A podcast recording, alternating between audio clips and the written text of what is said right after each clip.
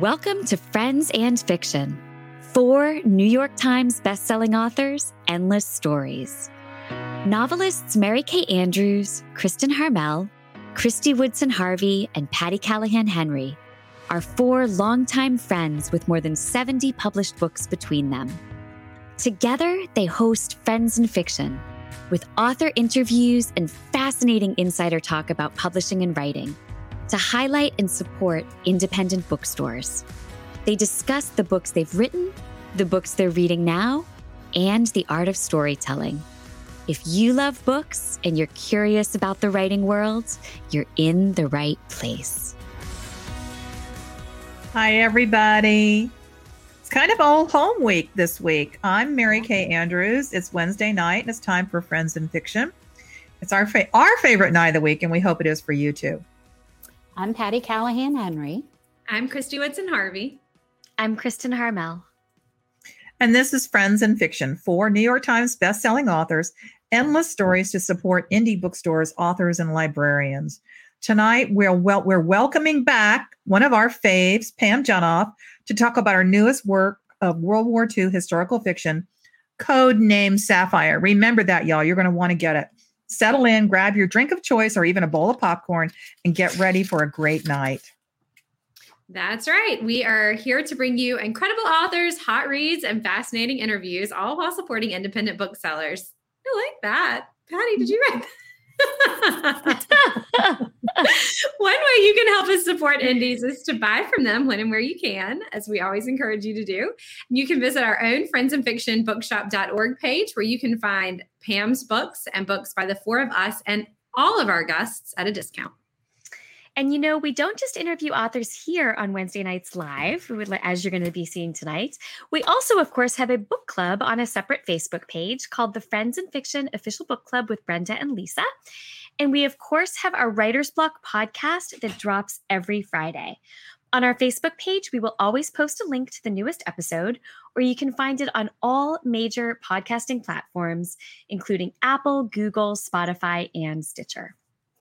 For our most recent podcast episode, Ron and I were privileged enough to talk to Kaira Rouda about The Widow, which is a thriller set in the depths of DC Mm-hmm. politics. And she was a um, congressman's wife, so she has some inside scoop. And coming up this Friday, Ron and Christy are talking to Natasha Lester, straight from Australia, about her newest, The Three Lives of Alix St. Pierre. So listen, review, subscribe, and share with a friend. They are really fun to listen to. And tonight, near the end, we have a special announcement about an exclusive pre order package for the secret book of Flora Lee. So be sure to stick around to hear about it. And we've got a fun after show plan for tonight, too. You're going to ha- want to have your pencil and paper ready Yeah. to write down all the stuff we're going to tell you about. So be sure to stay with us right until the end. Ron and Meg will be joining us too. You know you want to be in on that. we will highlight some deserving books we want you to know about, some upkept, ca- upcoming podcast guests we're excited about, and a food. My mouth is not working right. And a few movie TV adaptations we're enjoying or looking forward to.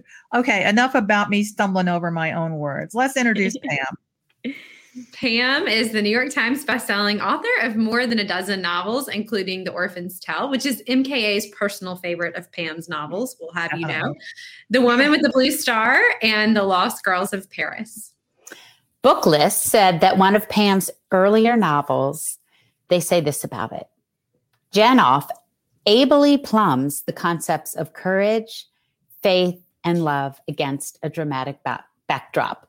But we promise that's not true of just one book. It's true of all her fiction, especially Code Name Sapphire. Yeah, absolutely. I've been reading her for years. I would totally agree. So, Pam holds a degree in international affairs from George Washington University, a degree in history from Cambridge, and a law degree from UPenn. So, she's just your, you know, usual run of the mill slacker. She's just average. I know. I know. Pick up the pace, Pam. Yep. Average novels- Joe.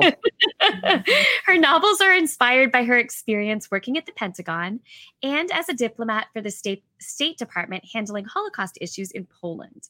Pam teaches at Rutgers Law School and she lives outside Philadelphia with her husband, three children, and a varied menagerie.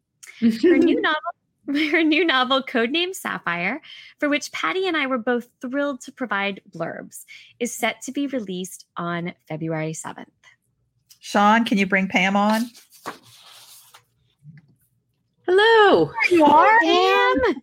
Oh, Well, we are so thrilled to have you back with us, Pam. Your brand new novel features cousins, Hannah and Lily, whose lives in Berlin for Hannah and Lily in Brussels are tragically upended by World War II and the looming specter of Nazi atrocities against Jews. Tell us more, please. so in my book, um, it starts with Hannah, and Hannah is a German Jewish woman. She was a political activist, and she needed to get out of occupied Europe. And so she set sail on a ship that was bound from North America, and that ship was tragically turned away from both Cuba and the United States. And so she was forced to come back to Europe, and she found herself landing in Brussels, where her cousin Lily lives. And Hannah and Lily haven't seen each other for years and years. They were friends as children, but they haven't seen each other in the intervening time period. But of course, Lily takes in Hannah into her home, where Lily lives with her husband and young son. Hannah is very grateful, but she still wants to get out of Europe. And so she connects with a woman named Micheline. And Micheline is the head of what is known as the Sapphire Line. It's an underground organization that is engaged in the work of getting downed Allied airmen out of occupied Europe. And Micheline and Hannah strike up this deal. Hannah agrees to work for the Sapphire Network. And in exchange, Micheline says she will help Hannah get out of Europe for good. But Hannah becomes involved too deeply in the work of the resistance organization, and a mishap and a case of mistaken identity result in Lily and her family being arrested. They are slated for deportation to Auschwitz, and Hannah knows she has to rescue them. And so, when um, they are set on a train bound east for the concentration camp, Hannah and her uh, cohorts from the resistance organization undertake a daring rescue attempt to free Lily and her family from the train. That is just like such a succinct I um, know, summary. I, you know, I read it and loved it, and and, and I that would have taken me half an hour to, to, to do. So good on you. But I have to tell you that opening scene when the ship comes in and they turn them away, it is like you put yourself in her place just being on that ship. It's it's stunning. So you have enlightened so many readers about the incredible courage of women who face impossible challenges during World War II. How do you choose which real life characters you'll fictionalize? How do you, what nugget brought you, especially to the 23 year old Micheline in Codename Sapphire? What attracted you to her and to this story in general? So those are great questions. I have to tease them out. But when i i don't write i don't view myself as writing about real people because although i lived among the survivors for several years i'm i'm never comfortable that those are quite my stories to tell. And so i'm always trying to get a little bit of distance in my fiction. And so mm-hmm. i find a nugget of history that i'm inspired by and then i kind of world build around that. And in this case let me back up. When i'm looking for that idea because i think we all have to look for them I'm looking for what I call the gasp. Because if I can find a piece like of that. history that's so untold that it makes me gasp after all of these years, I'm hopeful that readers will feel the same way. And so in this the case of this book, the gasp was learning about the real life train that was headed from ah. Belgium to Auschwitz and the people that broke into this train. And after that gasp, I'm looking for the questions. I want to know how were these people brave enough to attempt this? And at the same time, why hadn't other people tried to do this elsewhere? And so mm-hmm. that's the jumping off point for me when I start to build the world.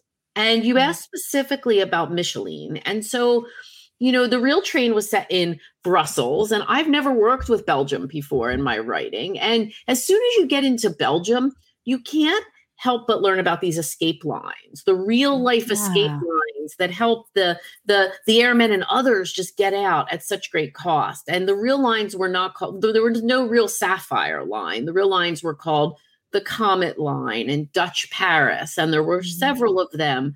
Um, but when you start reading about these, you're amazed by the courage of the people, including the women. And in particular, Yeah. there was a young woman named Andre who was the head of the real life Comet Line, and she served as inspiration for my character, Michelle. Ah.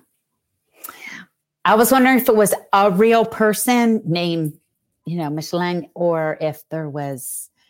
I, I like that you pick a nugget and then Mm. build the world around it because when the scene came up about the train, I had to stop and see if that was a real thing because it was so astounding. Not only the bravery, but what you, like you said, why weren't more people doing it? Yeah, the um eh, the real train is called the 20th train, and there's actually Okay. a really good nonfiction book about it. And as I was writing this, I had mentioned this project on on some sort of Zoom. I was contacted by two sisters whose parents were on the 20th train. No oh, way. wow. Oh, I just got Like, chills. all afterward, but I actually heard from them, which was simply amazing. Oh my gosh. Oh. That is just it's incredible how things like that happen. I Yes. mean, when you when you start putting it out there and the things that come back to you, it's just like really magic. Um yeah. so speaking of magic, um, this book and that isn't really a good segue. It's not really speaking of magic, but this book, um, Improbable. It's speaking about improbable. it's magic, right? It's close. Um, this book is really about improbable journeys, it seems. So Yeah. we have this exodus. First, Hannah's trip to Havana to seek asylum in the US, her trips in and out of the prison camp where Lily and her family are being held. And then finally, Hannah's final flight. Or is it final? We've talked to so many authors who tell us how the books that they've written have changed their personal journey in some way. So, did this book change you in any way? Each book you know it's funny? Um, i love your theory your theme of journeys because i am not the person who sets out with theme you know? So i'll work on a book and people go well isn't this book really about and i'm like yes yes it is. But you know i'm not that conscious that i ever think of it ahead of time. So i'm going to borrow that christy and i'm going to use that on the road i hope you don't mind. Um, all of my books change me and it's interesting right? Because our books happen alongside our lives. I don't know if you Mm. feel this way Oh, but yeah.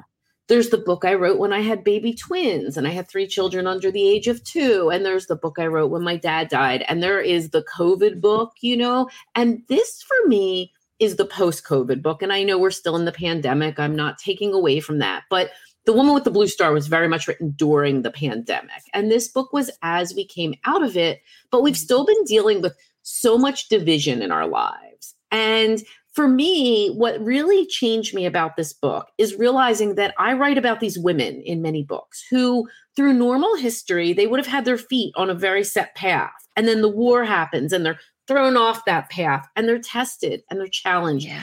And they meet women and people who they never would have met from very different walks of life, you know, Hannah, mm-hmm. Micheline, and Lily.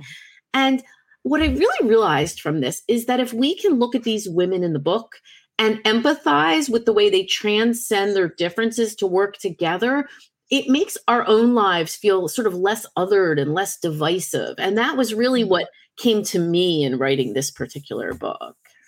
Oh, Hmm, I love that. What a great message too. And like you said, so timely. I mean, it Yeah. I think that's what's so interesting about reading historical fiction is, you know, I was you can pick up this book and you can read it and it's about, you know, this very different time period, but you take away all these great little nuggets that are so applicable to our lives right now. And really it can be a roadmap for helping us, you know, move forward in a better way.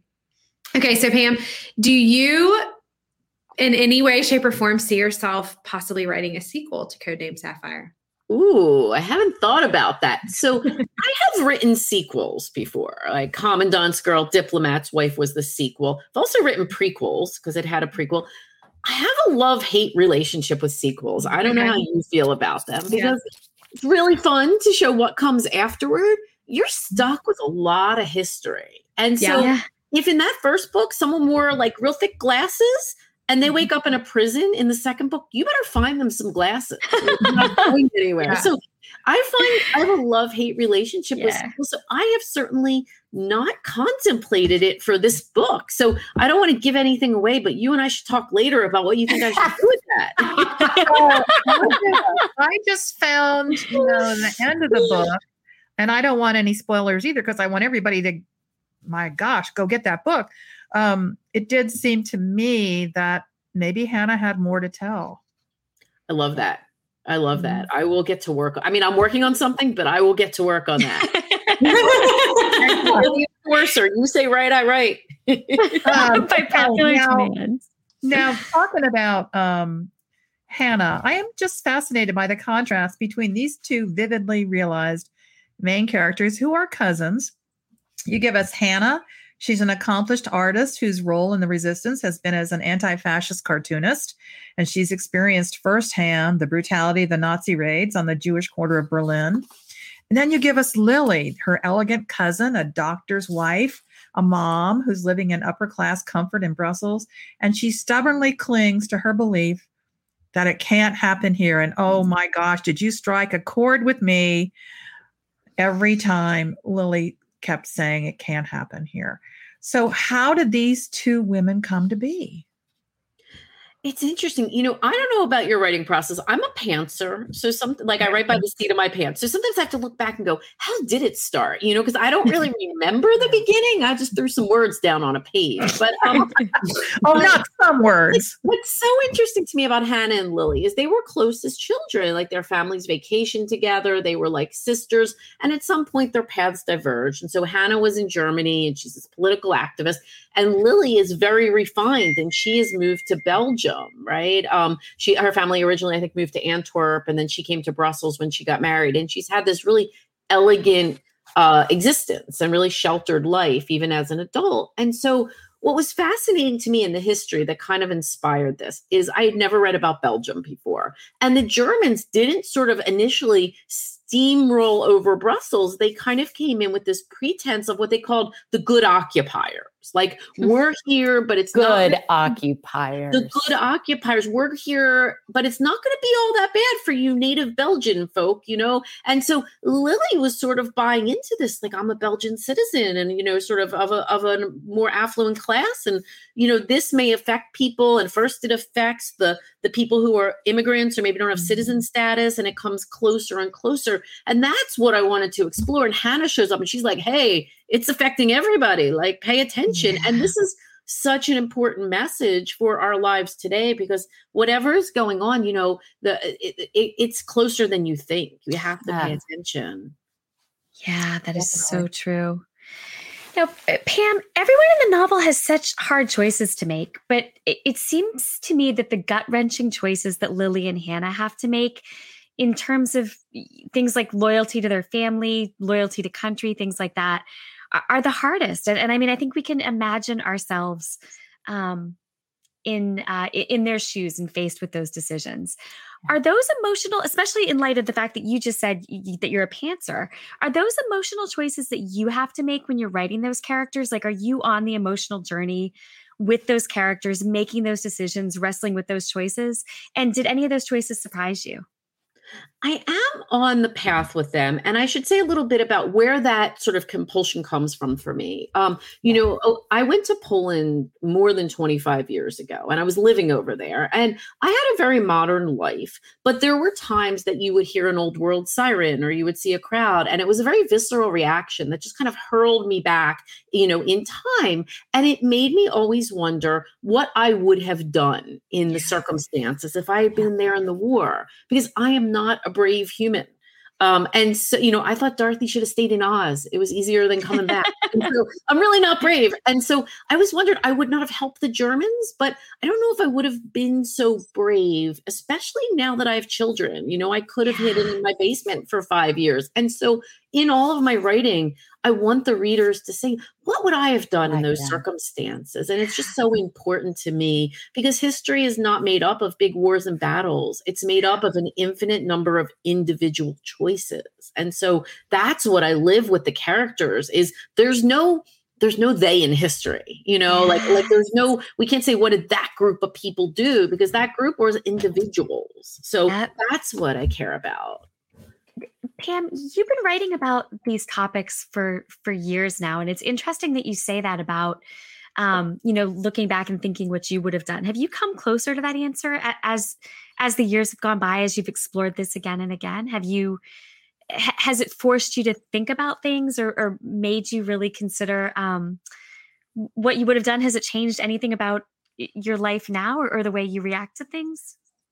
So you know it's interesting. It's it's like a push pull because on one hand i think i'm angrier these days not angry in a bad way but i mean like you know whether it's politics or whether it's whatever i believe in i feel more strongly. I don't know if anyone else feels that as they get older right? And um i have kids now which i didn't have when i lived in poland. I didn't have when i started writing. And on Wow. one hand that makes you more a little more fearful right? A little more cautious and protective but it also makes you stronger right and in your decisions and in standing up for the kind of world that we want our children to live in and so Yeah. i think ever so subtly not with great grand gestures but every so ever so subtly i've gone in the direction of the bravery um Yeah. i've not been tested the way that hannah and lily and micheline were um but you see these women and you say how can they make these choices when they have a family or you know how can they do Yeah. this and the other side is like how can they not Yes. Good Yeah. point. Yeah. I think almost any time we read these choices where women have to make choices between family, country, loyalty, Yeah. we can't help but think, what would I do? Our lives are so far. I mean, I've never been to Poland, but our lives are so far removed from this. But when we read a book like yours, we are so in it. Yeah. I am in that apartment. I am on that ship. I am on that train. Like, Yeah. what would I do? So, Yeah. thank you I'm in the pastry shop. sounds good I'm in the pub. Um, like, do you want to take some live questions, Mary Kay? Yeah. Go, Yeah, go um, it. Yeah, let's let's ask some live questions. Patty, do you want to go first? Yeah. So two people are asking the same question. So I'm going to grab those. Mich- Both Michelle Marcus and Francine McDermott Katzen are asking you. So it's a pressing question. What are you reading now? Well, I just got a very excellent advanced copy of The Secret Life of Flora Lee. So for Oh, sure, did you? a- I did not plant I that get question. one of those. I'm very, very excited about that one.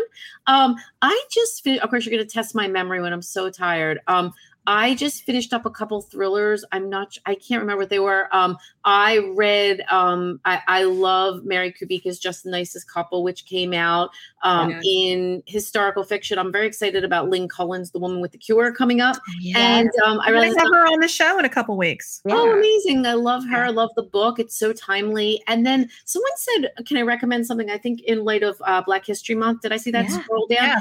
Yeah. Please Yeah. recommend. I mean, I'm very excited to read House of Eve, which I have not gotten my hands on yet. But one book I loved last year are is We Are Not Like Them by Jo Piazza and Christine Pride. I want to make sure I have that right. And that was set in Philadelphia and it involved a police shooting and two lifelong friends um, one of whom is black one of whom is white and and it's a really a powerful story very very timely so i recommend we are not like them by jo piazza and christina pride christine Oh, pride that's for that great.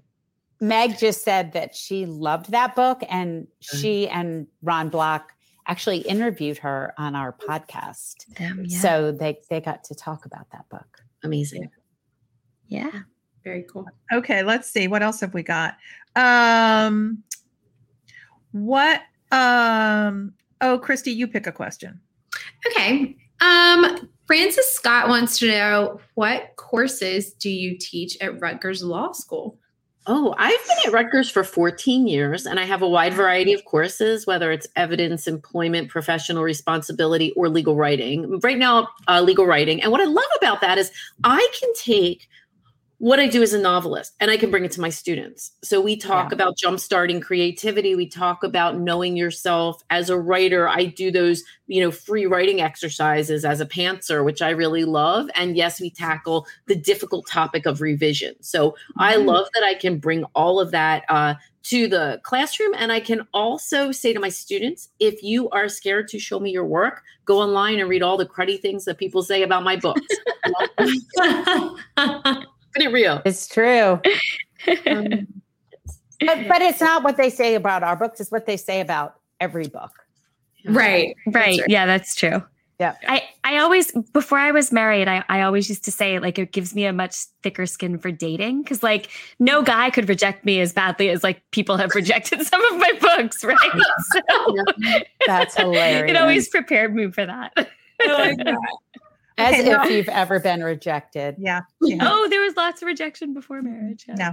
So I've got a question. An- a one- I've got one last. Well, not one last, but you know, Pam, as an author who specializes in historical fiction, it must be intimidating at times. Once you get that nugget of an idea, how do you decide where your story starts and then where does it end? all oh, that so information, right? Like this swath. Yeah, all the stuff. And we I promise I will not try and answer these questions, but if you think about historical fiction and Kristen, I don't know or Patty, I don't know if you feel the same way as me. I think there's three real questions that we don't have time to talk about today. How do you write historic? How do you re- do the research, right? Mhm. How do you weave in the research so that you don't get a big dump of history just because I think it's cool and stops the story? And how do you not screw up the research, right? These are like my right. these are my big three. I always want to know. Um, but when I find an aha moment and I get the gasp and I get the questions, the very next thing I must ask myself is, can I do this respectfully? Because I, like lived among the survivors and I consider these books love songs to the people who I knew and the people who have lived through that era. And so I ah, approach Yeah. it with a kind of reverence. And uh, you know, if if I can't do it respectfully, no matter how great an idea is, it goes no further. So that's always the starting point. Um, I like that. And, and then I just build outward outward from there. And as a pantser, it's really hard for me to say beginning and end. I'm very cinematic in how I think about it. So I have an opening scene, usually with some sort of inciting incident, right? And then I have a rough idea where I'm going to wind up. And in between, it's just dark. And there's these few lighthouses, if you can imagine, like high moment scenes that I can see that kind of guide me along the way. Um, and that's as near as I can describe it at the Mm. moment. Now, I want to give you a little confidential thing because I keep saying pantser, pantser. I last book, not Codename Sapphire, but the woman before, the, the book before, the woman with the blue star, I turned in a total stinker of a book. I remember you telling us that. I have thought about that a couple times. Like you have to rewrite the whole thing. do not be me. Um, do not do this. And so uh, the reason I say this is because I do a rough outline now, like a very broad, bare bones outline before I start, because I never want to have to rewrite the whole book again. So I do pants my way through it, but I start with an opening scene, I get that closing scene, and then I do kind of write some chop in the middle just so that we have a common idea of where I'm going to go with it. Yeah, kids at home, uh, if you want you know, I used to I used to teach a little writing class at my kids' parochial school, and I would have them do a writing exercise. And my big tip to them was as soon as you know how you're starting, try to figure out where your story ends. Yeah. Smart. Uh, Well, All right. well, they say that. Happy um, will remind you of that when you're working on your Yeah. next one. Okay. They say that Margaret Mitchell knew the last line of Gone with the Wind before she even started. I don't know if that's an urban myth or a legend, but do y'all know your endings when you're heading towards them? I know where I want to be. I know where I want to end up. Yeah. Yeah. No, and I was just kidding, Kathy, because you know your last couple books, you've been like, I just, I, I can't. Two more chapters, and I'm going to end it. Two more chapters, and I'm going to end it. Two more chapters, and I'm going to end it. I know where I'm going. I just don't know how to get there. I'm in the forest and the lights are off and my car is conking out. And then it And you always ends forgot to bring a battery jumper. But I have to pee. Always I have to pee. Oh my Okay, we're gonna we're gonna stop with that uh bit of analogy.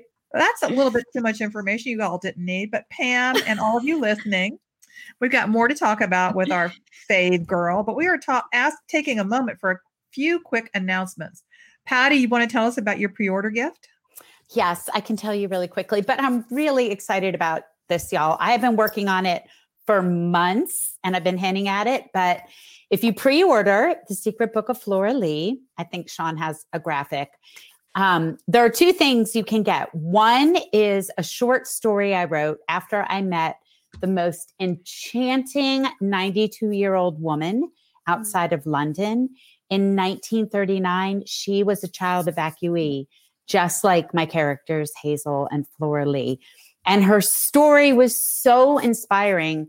And she lived in a pub before she was sent away, a real pub called the Live and Let Live.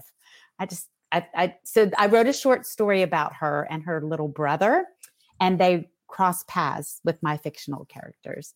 And the second thing you get is a download of a photo travel journal of my weeks long research trip in England. And I tell you about some of the amazing and synchronistic things. Pam, you were talking earlier about, about the train, the people who've been on the train contacting you. And I had so many things like that happen. We all do when we're deep in a yeah. book. And so I um, made a travel journal with pictures of the very real landscape where the book happens. And you get those two things if you pre order. Awesome. So fun and exciting. That's Can't wait. Yeah. Um, now, you know, we don't just love talking about books, but we also love to write them. And so we want to remind you that all four of us do have new books out this year. We're so excited to share them with you. So if you want to be one of the first to get signed first editions, we have a Friends and Fiction first edition subscription which is available now from the indie bookstore BookTowne in Manasquan, New Jersey, not too terribly far from Pam. Yeah. And this subscription features signed hardback first editions from each of us and a Friends and Fiction kitchen towel that says, Dinner can wait. It's time for Friends and Fiction. you can order that from them right now at booktowne.com. That's BookTowne with an E at the end. And, you know, we're not just here, we are out in the world too. So this year we already have five live in person hmm. events planned, and they are coming up. So you will always read about them in our newsletters and on our individual websites. But for a quick mm-hmm. recap, we'll be in Columbus, Ohio on April 26th. Then a week later, we will be in Charleston, South Carolina at Buxton Books, or in, in partnership with Buxton Books on May 1st to celebrate the launch of Patty's novel, The Secret Book of Flora Lee. We will also be having a special appearance by one of your favorites, our Friends and Fiction co founder, Mary Alice Monroe, um, at that date in Charleston. So the ticketing link is already live on the Buxton Books website.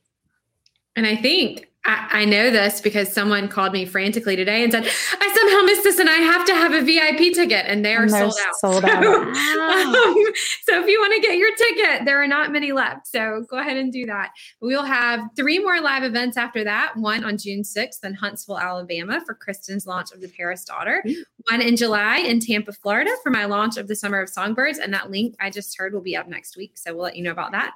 And another in the fall for Mary Kay's launch of Bright Lights Big Christmas. So more to come on all of them. So make sure you're signed up for our Friends and Fiction newsletter and our individual newsletters. Can't hurt. So, so that you never miss a thing. And speaking of never missing a thing, Pam, we know Codename Sapphire's release date is less than a week away. This coming Tuesday, February 7th. You want to fill us in on your events and where our viewers can find all the details? Uh, certainly. So uh, this is my first in-person tour in, in four years. I'm very Yay. excited to get on the road see reader friends and author friends. So I will be headed to Boston and Florida and North Carolina and South Carolina, of course, my my New Jersey, Pennsylvania area, as well as um, uh, several more virtual events after this. This is my big kickoff of virtual. Aww. So um, awesome. I have my website, pamjenoff.com, but I'm also on Facebook and Twitter and Instagram and wherever you are hanging out, um, you can find tour details there. And thank you for that. So exciting. I hope we all get to cross paths. Yeah. Yeah, yes, I do too. No. Okay, so Pam, one last question for you. You've written from the perspective some, of some really powerful women. I want to ask you a question that's a bit of a twist on a New York Times book review question about dinner parties. If you were to have a dinner party with any of your characters from any of your books, which three would you invite to join you? So I would ask these three from Codename Sapphire, Hannah, Micheline, and Lily, a few reasons for that. One, I just met them, right? So they're the new, new gals on the block, and I want to hear their perspectives. And I'm curious about their interactions. And I love story. I've written from one, two, and three points of view, but I think of three as like the braid, you know, with the and it's not always an ABC. It's almost like those mm-hmm. multiple choice tests you took in high school. Like sometimes it's A, B, B, C, depending on who needs to tell more story. So I would like to sit down, but I don't really want to be part of the conversation. I want to sit back and listen to what Oh, they're I saying. like that. What are you going to serve? You got to ask my husband. He's downstairs. I have not made dinner since the first Obama administration. Oh my God, I'm so jealous. Sorry. So um, we would have to either he's cooking or we're going out because I cannot. The, the only greater waste than me trying to cook is me trying to clean my house. Right. This If, is the first yeah. I'm with you. I, if yeah, Mary so Kay is at the dinner, she's going to ask Hannah if she needs a sequel. Oh, Just Yeah. saying. That's right. and I'm I might not invite her. Then I'm a little scared of that sequel. you can come. I'll take my chances. well, Mary Kay told us earlier that we weren't allowed to come because that wasn't part of the rules. So I think you're safe. Okay. We'll get something from the the pastry shop. Wow. You can have us for dessert. Yes, that would be lovely. Anytime. Yeah, those. I, I mean, I kept thinking about the um, pastries that um, Lily was was promising. Um, is it Georgie or Georgie? Geor- Georgie's great uh, for Georgie. me. Yeah. And um, I was kept thinking about the pastries she was promising him when he was eating bread crusts. Yeah. And it broke my little heart. How awful as a mom you know not to be able to give your child um you know what they need it was really really really hard and it was really interesting to delve into to french uh, to belgian culture and belgian cuisine and all of that because i hadn't really known much about it but then to realize they would have to do without was heartbreaking Yeah. Definitely was. Okay. Well, that was that was a downer of a question to end. We're not ending yet, but we are kind of. So we're going to see everybody in a minute for the after show. Don't forget that you can find all of our back episodes on YouTube. We're live there every week, just like we are on Facebook. And if you subscribe, you don't you won't miss a thing. Don't forget, I want to remind everybody, sometimes we overlook the fact how important pre-orders are mm. for the health of a book and its author. So even though Pam's book doesn't come out until next week, Get it now. we uh, Pam, we would be so grateful, and Pam would be so grateful if you would pre-order through bookshop.org. You can do that right off our website. Uh, you can look on Pam's website and find out where she's going to be. And I bet they're going to have some pre-signed books, aren't they, Pam? they are and my local indie actually has me personalize them and then mails them out as well And tell us what that local indie is. So that's Inkwood Books in Haddonfield, New Jersey. And I'm also, by the way, I'm headed to BookTowne, which you all were talking about. And I'm going to find, I want to see if I can order early your box set with the kitchen towel. Wow, that's awesome. All right, everybody. We'll see you back in a minute. Don't forget about all of our after, all of our back episodes on Facebook and you know YouTube too. And if you subscribe, you won't miss a thing. Stick around, and we will see you for a few minutes after the after show. Pam, thanks so much for being with us tonight. Yeah, Thanks, Pam. awesome. Good luck on the road. Good luck. Bye. Bye. Good night. Welcome back, everybody. Uh, you know, you make friends in this business. And you know, there are a lot of them you don't. I mean, I met Pam at a um, I think at a ALA, American Library Association event. And sometimes you just you just click with the I mean, not just sometimes, but lots of Yeah. times. Anyway, we loved having Pam. What a great night, right? Before we leave you tonight, we, you know, people always ask, what are we reading? What are we loving? And so um, let's do that. And by the way, in case I forgot, we've got our um what, what do we call Mag? Do we call her? Oh, she's our uh, Managing Managing director. managing our our- manage our manage meg, megaging director, Managing, managing director. That works. title. Meg Walker, live from Oceanport. on Hello. the Jersey Shore, and we've got Ron Block. Uh, rock Ron. star, librarian, the Hi, curator, Ron. creator. Hello, Writer's hello. Okay, so let's let's talk about what we're reading, reading and loving. Let's talk about it. I mean, I, we came up with this idea for content for the after show tonight because we just we get pitched so many authors to come on the show and on the podcast, and there's only so much room in the schedule, and there's just so many deserving books out there always. Um, and and there's some that each of us is dying to read personally, but for whatever reason, they may not be in our lineup. Um, so we wanted to have a chance to highlight a couple of those tonight. Right. So we wanted to highlight for you tonight some books that are on our radar as readers and book lovers. They're books that we think you should know about. And y'all out there, the community, the best community on the internet, to be honest, Absolutely. is filled. It really is. Try and find another group as wonderful Totally. as as our community. It's true. And y'all are Can't such prolific readers. So today's the first of the month. Rabbit, rabbit, rabbit. Right, right, and right. yeah, Mary Kay, you always you always make me remember when it's the first of the month. And um, so everybody's been posting their books they read last month, and uh, you know I'm on the Facebook page looking through them, and I'm like, what the what? They read those books in January only. Yeah. So y'all are Yes. amazing prolific readers. So you know that we have loads more that you're reading or adding to your to be read piles. So chime in on the comments about any others that you think the friends and fiction world should be aware of, and we're going to tell you some of ours. Yeah. Um, for me, it's this thriller by Jordan Harper. Everybody knows, and it is getting huge buzz right now, and with good reason.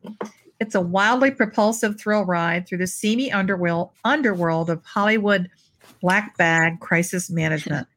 I mean, the blurbs are from like Michael Connelly, James Patterson, Dennis Lehane, S.A. Co- Co- Cosby. So, um, I mean, I burned through it this weekend in like two days. You've already finished it? I told you, I, yeah, I burned through it. it? Amazing. The cover, if you look at it closely, it's got that lady's eyes on the top. oh, like, does it? oh yeah. yeah. Oh, I I know. didn't notice that at first. I didn't spend that much time because as soon as I opened it, it was like, Okay, nice. adding it.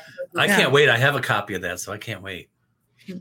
Well, I'm cheating and I have two because, well, this is sort of a funny story. So I said, Oh my gosh, I just finished um, Hannah McKinnon's new book, which is The Darlings. Here's the cover. I just blurbed it. It's wonderful. It's out on Cape Cod and it's just this like just delicious family saga that you just can't help but get like super caught up in. And um, anyway, I loved it. Couldn't put it down. And I blurbed it. And Meg said, Oh, Hannah Mary McKinnon's new book. And then we were laughing because we were like, oh my gosh, can you imagine how much they get confused? Um, but this is another book that I'm so excited about The Revenge List. Um, about a woman who is going to anger management. And part of the process is literally making a revenge list. And I was like, whoa, this is such a good premise for a book. So, um, does, did we want to go around and talk about like people who would be on ours? No, no, no. Yes, Uh, yes. No. Um, it's just it, it, these are two amazing books, two very different genres, two very different authors happen to have a very similar name. That is so funny. Um, the topic of revenge is a good segue into one of the books I wanted to mention, which is called Regrets Only by Kieran Scott. Um, this one is so good. Uh, I I cover. read yeah, It's a great a great cover. cover. Great It really title. is, yeah. Yeah. Yeah, it, it is absolutely. So um it's kind of this uh this collection of rich mom politics, social scheming, and there's this delicious murder mystery at the center of it all. So um it's just a lot of fun and it's it's it's like just a fast read and one of those reads where you're like like because there's just so many twists like so many things happen. So i really liked regrets only. And then completely different but also amazing is time's undoing by cheryl a. Head which is about a young Black journalist in the present day trying to solve the mystery of her great grandfather's murder in segregated Birmingham many decades ago.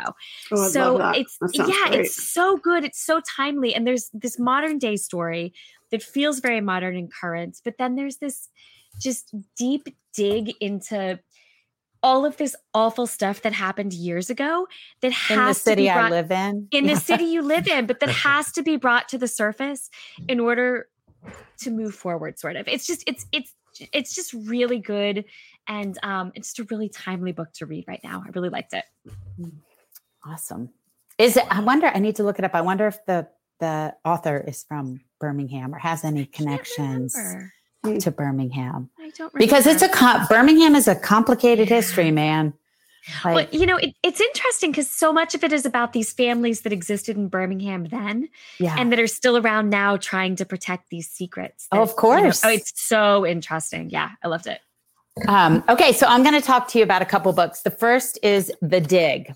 It is by a woman named Anne Burt, and it is about Sarajevo born siblings. And when they, a bomb goes off in Sarajevo, and they end up moving to a Midwestern family in the 1990s. And she goes back when her brother is missing and it's it's this kind of race against the clock fast moving book with um, Sarajevo as part of the backdrop. And I am obsessed with this book. um, it is called The Whalebone Theater, and it's a thick one. It's a big one. So I've been reading it for a while on and off. I think twice I've put it on my What is Patty Reading on the newsletter.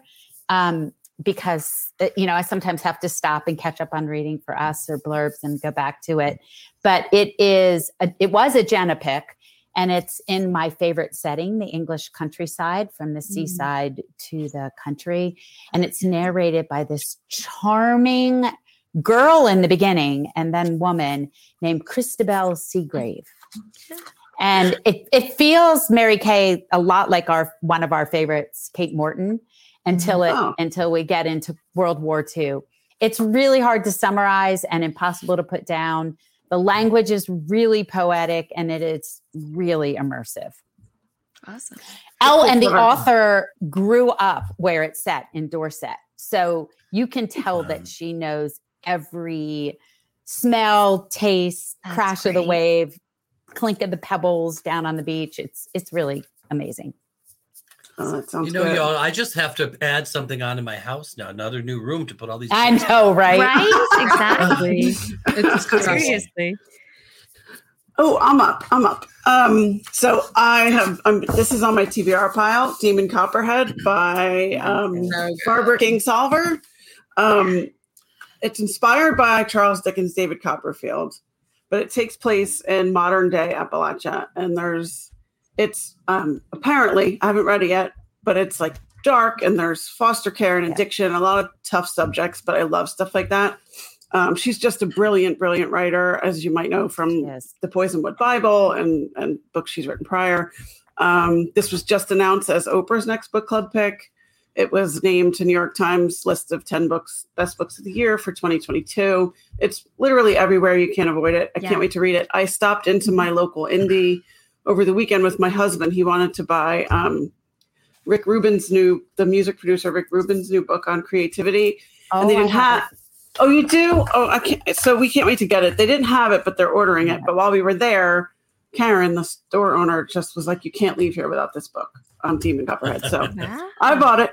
Um, and then my next pick is literally, I I think I just chose it for the cover because I I love it. It's just like grabbing me right in the sweet spot. It is called Really Good, actually, by Monica. Oh, Love I it. see. right, and I mean Dying like to that cover is so perfect, right? And um, if you look on Instagram, people are doing I can't. What do you call that, Christy? You probably Yeah, when you put like the book up in your recreation. Yes. Um, so it's supposed to be hilarious. The author is a comedian and an essayist, and she's also a screenwriter for television. And she's written for shows like, oh, I don't know, a little something called Schitt's Creek. What's So- that? What's that? I haven't watched it three times. I've watched it four, right? Yeah. Yeah. So literally best cover ever, and so um, I pick a book by its cover for sure. I'm taking I'm taking that one on vacation with Absolutely. me. I love That's love that cover. So I'm going to go completely the opposite with this pick. I am devouring How to Sell a Haunted House by Grady Hendrix. Uh, first, uh, his first uh, book that really got me was um, My Best Friend's Exorcism, which is now I think on Amazon Prime as a series, are going to be soon. But in this one, I I feel like he's like not matured, but like he's gotten deeper into his characters. But it's equally terrifying and heartfelt. It's about uh, a woman who loses her parents in an accident, and her and her brother never got along, and she has to go back home to Charleston to kind of figure things out and, and settle the estate and things. However, um, there's a lot of dolls. Her mother was a puppeteer, and she collected Oh, creepy dolls creepy. creepy dolls, creepy dolls. And, and so, if, if those are not your thing, you might think about it. I mean, definitely going to sleep with one eye open after this and cre- creepy dolls. he, he seems very funny too. He, Yeah. He he's is funny. so much humor in the book. It's um, it's it's the perfect timing too, because right when you're about to go like ah, I can't, s- I mean, you know, sleep with one eye open, then he throws in a, something that's really funny. So he kind of lets you off the hook. and he's little- from Charleston, so He is. Oh. yeah. get it Yeah, where, yeah. where he's from. Yeah. You know, there And- is a um, there is a walking path in uh, Atlanta. Not that I hike or walk, but it's got creepy doll heads all through it.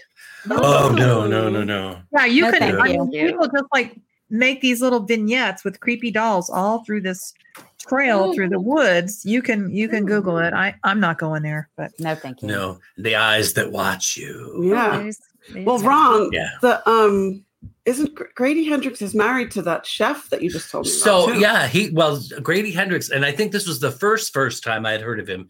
His wife is Amanda Cohen, who's up for a James Beard Award this year. she Oh, owns wow. Dirt Candy in New York City, and they wrote a cookbook together. It was the first graphic novel cookbook, so um, it's so cool. It's it's still out there for sale, and I somehow got a reservation at that restaurant in a couple. Oh, weeks, that's so awesome. I I think she to know. just. I think they just got a Michelin star or something. No? Yeah, Did they I got a Michelin up? star too. Yes, That's yes, yes, yeah. fantastic. Yeah. Wow. Yeah, yeah. I mean, But you're going back to family. I am. I'm going back next Without week us? for- Yeah, Oh, I without thought us. you were all, I thought you were coming with. What is happening right now? What I what don't is happening? I don't know. I don't. I'll be skiing, or I would be shoving you one seat over at. I know. I Yeah, I know. know. well, well, Jeff, Jeff really wanted to see um, Jessica Chastain in a doll's house in previews. So Ooh. that starts then. And then we got tickets to um, Some Like It Hot. So Ah, I can't awesome. hear. I can't wait. Oh, who's Yeah, in? what Hot- did you think who's in? Uh, Some like it hot. uh, Christian um, Borle. yeah. I, I can't remember the rest of their names, but Okay. they were. It looks great, and it's it's the Yeah. it's a hot ticket on Broadway. It's gotten Alright. such great reviews. I'm dying to Yeah. see it. Yeah. Okay. I gotta, Yeah, Meg, we gotta go. We gotta go. let's go. Yeah, right. I mean, Broadway is calling. Yeah. yeah, Yeah. let's go. fire up the I- F and F bus, man. Yeah. Let's talk Do about it. what's coming up on the podcast, guys. How about that? Yeah. Um, so we also wanted to highlight some of the upcoming guests. Uh, we're really excited for these interviews coming up, and I think Christy's going to start. Yeah. Um, so Ron and I just got to interview Natasha Lester. We one of us almost didn't get to because she somehow got the Australian time instead of the United States time. Spoiler alert, we live in the United States. So anyway, There we go. Natasha We live in lovely about. EST. I nearly had a heart attack. Um, Will had forgotten his lunch, so I happened to not be home. At, it was just a disaster, but Oh, anyway, it all worked out. It was fine. She was lovely. Um, it was 12 a.m., like midnight her time. Midnight, So yes. she Wow. was thrilled to get to you know have a little later start. Oh, anyway, no. um, but the book She was lovely, though. she is absolutely magnificent. Um, and every, I mean, you well, first of all, just that book is just yeah. And that cover. stunning. Yeah. Um, And her Just- accent. Oh, Oh, I love Yeah, Australia. come for the accent, stay for the history. I'll just say. Is it better than, Ah, that's Sorry, is it better than Sally Hepworth? That's what. That's my. That- she's Oh. my- That's Alex our like bar. That's Yeah. I mean, yeah. I don't know bar. that I would say better, but it's Different. It's different. It's different, but it's it's just it's lovely. It's just lovely. Yeah. She's just a very lovely person. She's so interesting. And just the stories that she told about this book and what she learned in her research and Dior and all the designers and these amazing women that worked for the House of Dior. Like I didn't know about any of that. So it was fascinating. It's That's awesome. good, good. It's awesome. Well, I've got two interviews scheduled coming up with Ron that I'm super pumped about. Um, one we're doing um, early next week, and it's going to air the end of next week. Um, we're- we're talking to Chinese American author Lauren Kung Jessen about her debut rom com. It's called Lunar Love. Yeah. Um, it just Great came out on January 10th. It's adorable cover. Um, she's got blurbs from people like Amy Poeppel, Abby Jimenez, and Lynda Cohen Loigman. So it's like straight up the alley of our readership, I think. Um, it's a cute enemies to lovers story, and it's a, all about uh, a Los Angeles based Chinese zodiac matchmaker. So uh, fun. a young girl inherits her grandmother's matchmaking business, and uh, mayhem ensues, let's say. Oh, I gotta Um, read That's that. I great. It's that. cute. Oh, it's it's cute so good. far. Yeah. yeah. Um, it's great how it matches up tradition with modern technology too. Yeah, it's cool. It's fun. Right, because there's the Chinese zodiac, the old school stuff, and then there's this app. Um, also, in a real pinch me moment, I think for both me and for Ron, because I'm a Oh total God, fan, yes. a total fangirl. But we're going to talk to Rebecca Makkai about her novel. I have some questions for you. Um, that book comes out February 21st. Her last book was called The Great Believers. I don't know how many of you guys have read that, but it was nominated for both the Pulitzer and the National Book Award. She's a real schlub. Um, Yeah. Uh, It's a sucker. and it won the um, American Library Association Carnegie Medal. Um, that book is a masterpiece. It really is. I can't say enough good It things really about it. Um, so I'm super excited to get to read. I have some questions for you early, and that Ron and I get to chat with her coming up um, sometime in February. That's awesome. Yeah, and then Yeah. I am reading, and we're gonna Ron and I are gonna chat with Kristen Mei Chase about a book that's, I mean, a topic that's dear to my heart since I apparently am on the Elvis beat full time. thousand miles, a thousand miles to Graceland, which was just published last week. Great. It's so good too. It's like mother daughter and and trying to fix their issues, well, but it's still hysterically funny. Road trip, yeah, it's it's Road fun. trip. Oh, cool. Wigs, nails, you know. the Oh, whole nine. that's awesome. I'm in. I'm in. Yep. Okay, so I am going to talk about one of the ones I've, I got to read this book early. Um, Jenny Jackson, and she wrote Pineapple Street, coming out in March. That's Mary a great Kay's cover. going to join me for that, and um, got it today. date. Yep. Uh, next week we're gonna no, not next week. No, that's something else. Um, Pineapple. it's a debut novel from Jenny, who's actually a longtime VP and executive editor at Alfred uh, Knopf's. And she's been doing that for years, and now she's just kind of jumped into this. So we can't wait to talk to her about that switching roles. Um, it features uh, Darley, Sasha, and Georgiana. They're three women who are part of a ridiculously wealthy family that lives in Brooklyn Heights. Uh, it's so funny. It- it's such a great exploration of the haves and have-nots, but it's also a fully relevant look at our, our larger society and people with money and how they look at their relationship to each other and the world in changing times. So it's really funny and it's really kind of kind of heavy too. Sounds bit, great. It's just a great Sounds read. fantastic. And the other one, oh my God, this one, I, I I'm just about to start reading this one, but I can't wait. Uh, Patty and I are going to interview Jessa Maxwell about this book called The Golden Spoon, which is also coming out in March. Uh, it's uh, the, Ooh, the tagline is "At last, a baking show with a murder." right, That's awesome. right. Just It's- what we've been waiting for. right just we've been waiting for it it's a cross between the great british baking show and clue with a little only murders in the building thrown in Ooh, uh, we, I can't wait to talk to Jessa about this and find out how she put this all together.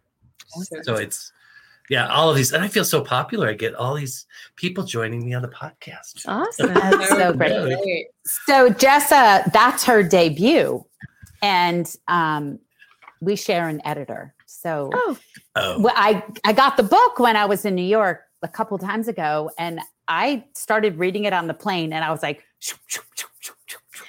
Oh, It that's- is. It's really clever and fun, and it's gotten a starred Kirkus, a starred Library Journal. So I, we can't wait to talk to her. Lots The of other- awesome.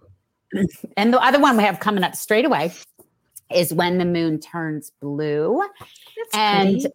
by Pamela Terry. And if you remember last year, Pam was on for the debut episode for her first novel, which was The Sweet Taste of Muscadines.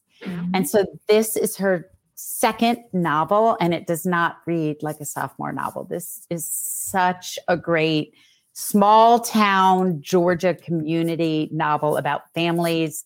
But it all starts when um, there is an ice storm and a Confederate statue gets torn down Huh. Mm. and the whole town is trying to figure out what happened, who to blame, and the tagline at the end is one one of my favorite. It says um, something to the effect of, "When you find out that the people you love you might not like," or something like that. Oh. interesting. Ooh. Yeah, it's it's really good. Her her characterization is astounding. She you feel like you know everybody in the book by the third chapter.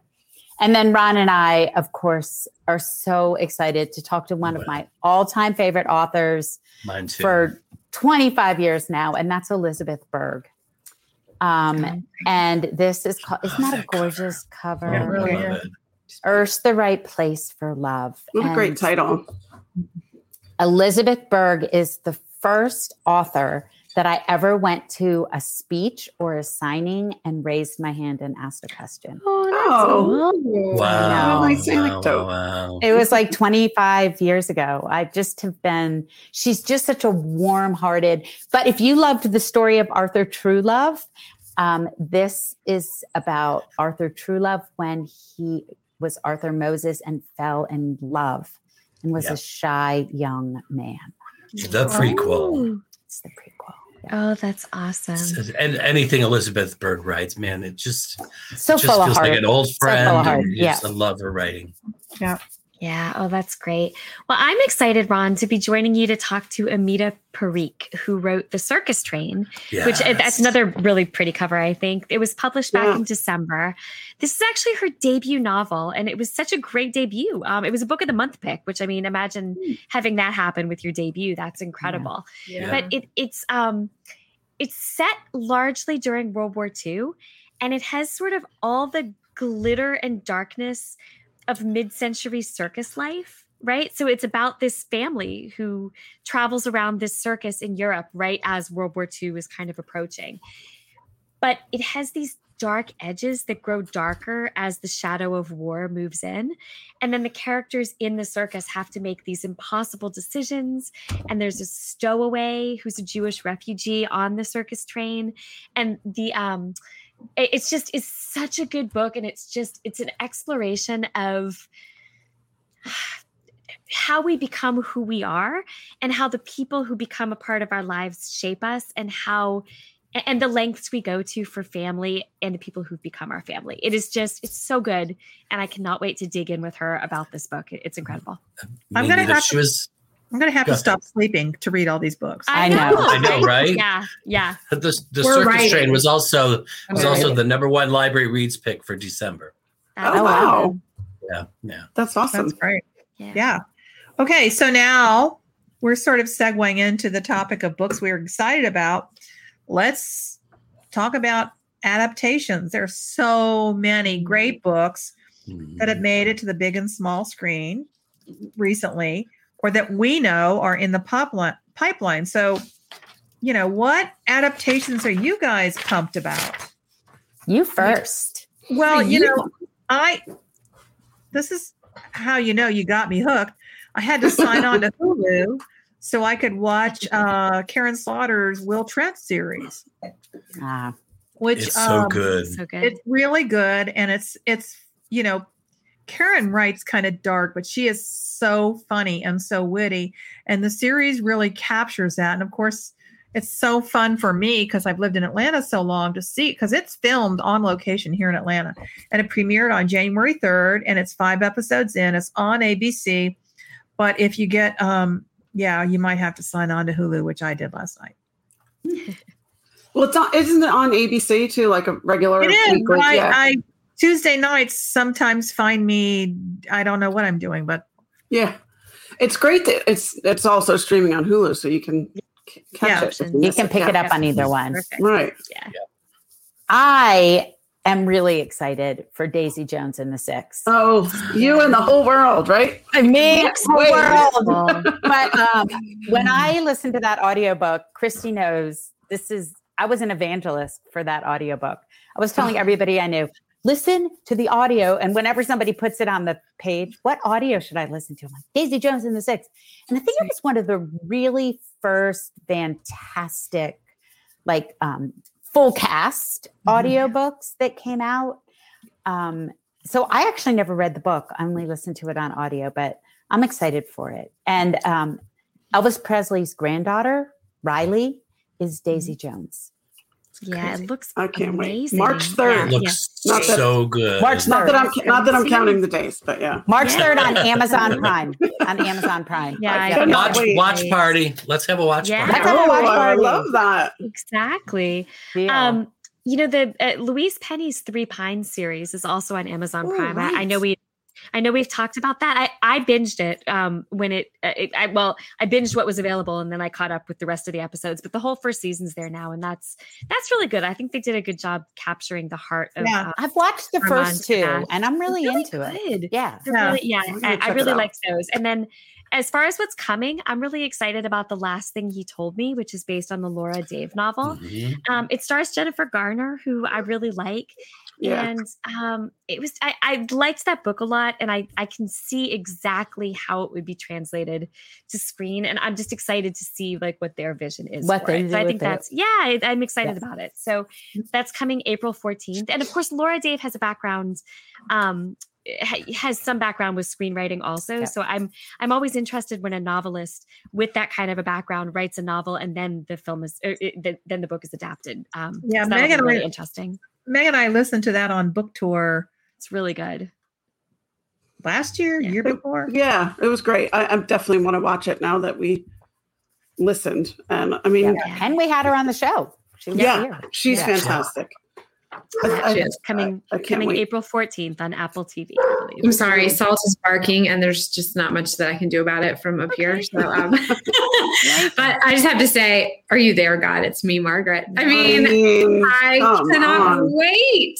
I think the trailer just released like a couple days ago, and I watched it, and I was like, "Oh my gosh, this is going to be so great!" So, book your slumber parties, ladies. I mean, we got to be there for Judy. think something popped up in my feed about it a couple of weeks ago, and I immediately texted all my girlfriends from high school, and I was like, uh, "Mark April 28th on your calendar. We are definitely going to the movies to see the Judy I mean- Blue movie." Oh, yeah, I'll have to see if I can get Molly to go. Oh oh, yeah, that'd be perfect. It's a great, great idea. So, if anybody's been hearing me yap for the last oh year plus, I am so excited and scared because I don't know what they're going to do with it for the upcoming Apple TV series Lessons in Chemistry. So Um, excited. it's Bonnie Garmus's blockbuster just sh- is showing no sign of slowing down on the It on was the number bestselling one on the. New York Times. again. again. Yes, Just so Again. great. For weeks and weeks and weeks. But it's such a, such an original and great story, and it looks like there. I saw some early production stills, and it just really looks like they're taking great care for with each character. If you go to IMDb, you can look at all the characters' faces, and of course, Brie Larson is executive producer, and she stars as uh, Elizabeth Zott, and the rest of the cast is kind of cool too. It's Beau Bridges and uh, Lewis Pullman, who's actually the son of Bill Pullman, and he Oh, was in a movie last year that I don't think if well maybe maybe you saw it, Top Gun Maverick. I- Oh yeah, he played. Oh, that little- that. Oh, that That little, little nothing flick? movie, Yeah. anyway. he played. Yeah. Um, he played the son of of his best friend. Of of Yeah. Yep. yeah. But it's um it, it's it's gonna be it's gonna be great. There's no release date yet, but it's coming, and I will be front row. Oh, that's awesome. Awesome. All right, Meg, take Oh. us. Take us. Speaking of um, Top Gun, okay, Meg, take us home. well, there's a few that are out already that I wondered if anyone's seen. Has anyone gone to see um, a man called Otto? Not yet. No, but I Not want to. I want watch Not yet. anything. I'll watch anything Tom Hanks is in. Yeah, I anything, know. 100%. I'm just so curious because I mean, uh, I think it's pronounced Ove, right? That's how you say Ove. the original. so. A man called Ove. And then they changed it. So the Yeah. whole And- and- and there is A movie called there is a TV show called The Man called Yeah. Ove because I clicked on it last night thinking, telling Yeah. Pat, oh, this has Tom Hanks. Mm. And it popped up and I was like, No. this isn't it. No, that's the, that's the original Swedish. Swedish one, but the, now Yeah. we have the Americanized one with Tom Hanks. I don't know. I'm trying to see it, but it is um out in the theaters right now, and I think it'll eventually stream on Netflix.